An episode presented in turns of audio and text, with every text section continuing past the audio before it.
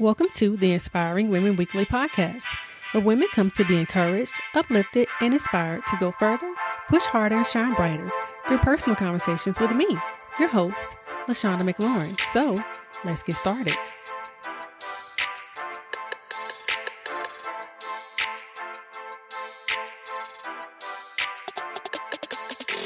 Hello, everyone, and welcome to episode 121 of the Inspiring Women Weekly podcast.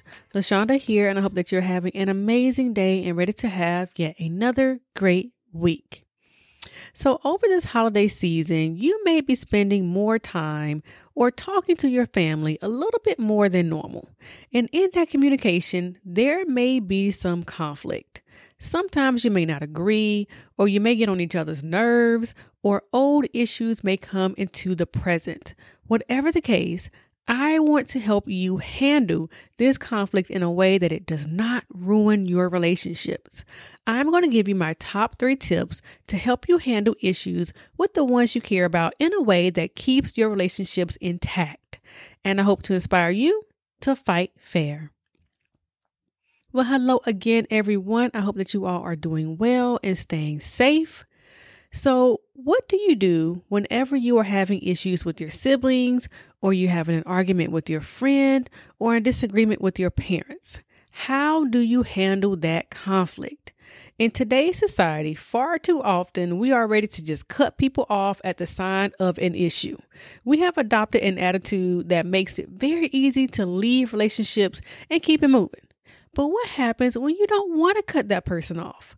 How do you rectify the situation? So, through my work, I've learned that many of us are not taught how to have healthy disagreements and how to move forward and solve problems. And it makes it worse when we live in a social media world where people just say any old thing to folks, no matter how rude. The clap back, right? Well, clapping back to your sister or your mother may lead to bigger problems. Here's the thing we are human. For some reason, many people believe that you aren't supposed to argue or disagree or have issues with your friends or your family, and that if you do, it's a sign that you need to cut them off. And that's just not the case. We are human, and it's not realistic to believe that we will always get along. So, the question isn't if you're going to have a conflict with these people that you care about. The question is when and how will you respond? Ask yourself, how many times have you gotten into a disagreement with someone and you thought to yourself later, dang, I wish I hadn't said that? Or man, that was kind of below the belt. There is a way to disagree that leads to resolution, okay? Or that leads to things still being okay.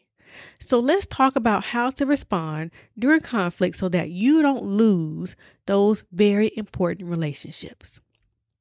My first tip to arguing fair is to not take it personal. This one is from the Four Agreements, the book, and it is a critical key to not becoming offended by others. Don't take it personal, like Monica said. What does that mean in a disagreement, though? Well, let's go straight to the book, The Four Agreements, and I will tell you what it says about this. It says, Nothing other people do is because of you, it is because of themselves. Even when a situation seems so personal, even if others insults you directly, it has nothing to do with you. What they say, what they do, and the opinions they give are according to the agreements they have in their own mind. Their point of view comes from the programming they received during their lifetime.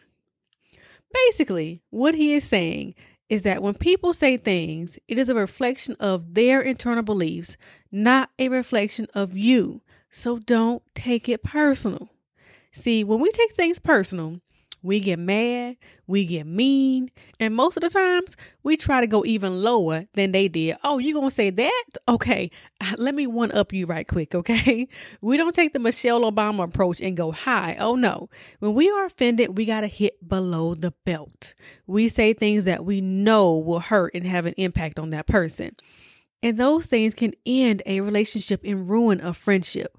So instead, when someone says something that offends you, instead of re- responding immediately, remind yourself to not take it personally and set your boundaries, either in the conversation, redirect them, or express to them how their words made you feel. Go high and don't take it personal.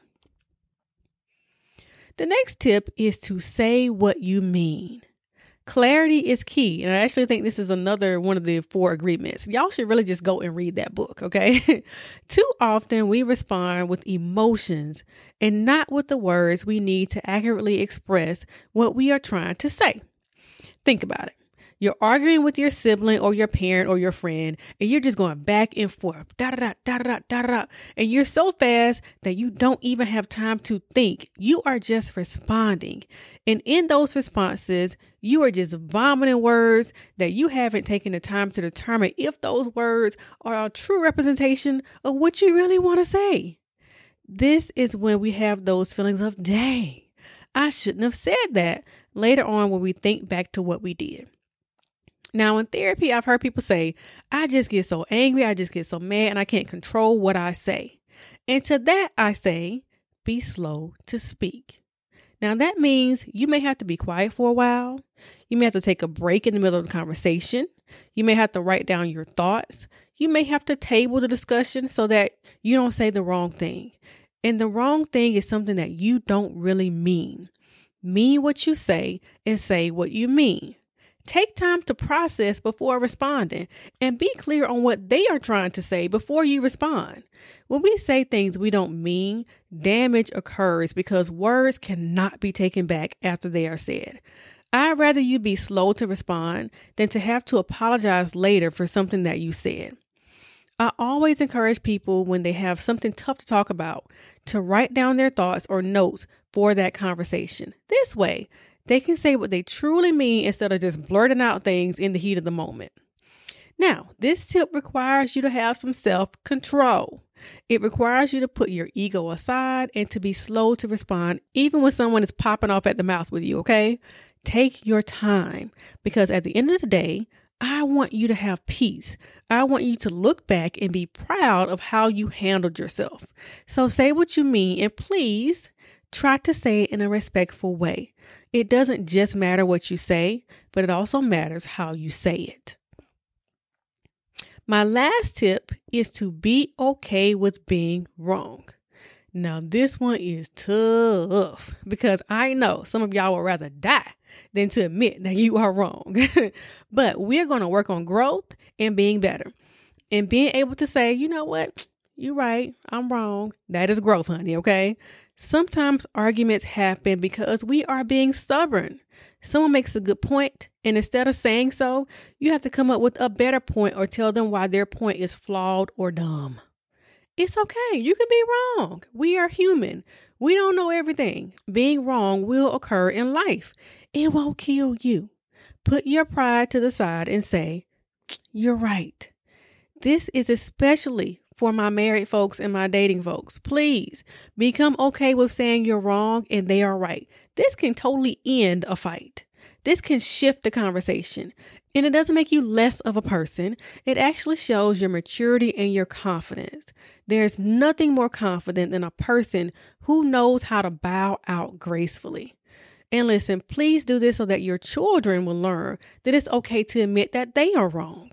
We are the example. If you got into an argument a while ago, it's not too late for you to go back and say to that person, hey, I thought about it and you were right. Don't be too high strung to that you can't say I'm sorry. Can we talk? When you can do this type of stuff, you are a communication pro, okay? Listen, we don't get it right 100% of the time. Admit that. Own up to it. It could save your relationship. So that's it, guys. Those are my top three tips to handling conflict with people you care about. And you can apply this to people you don't care about either, okay? Yet let's use those people as practice. I believe that you are all emotionally intelligent people. We can have disagreements without being rude, degrading, or mean to one another. In this day and age, we need so much more kindness. So let's try to fight fair. So I hope that you feel inspired to say what you mean and mean what you say, to not take things personal while in the heat of the moment, and to admit when you're wrong. Let's be the example of what it means to fight fair. When they go low, we go high. Y'all know who said that. So until next time, stay encouraged and inspire someone else along the way.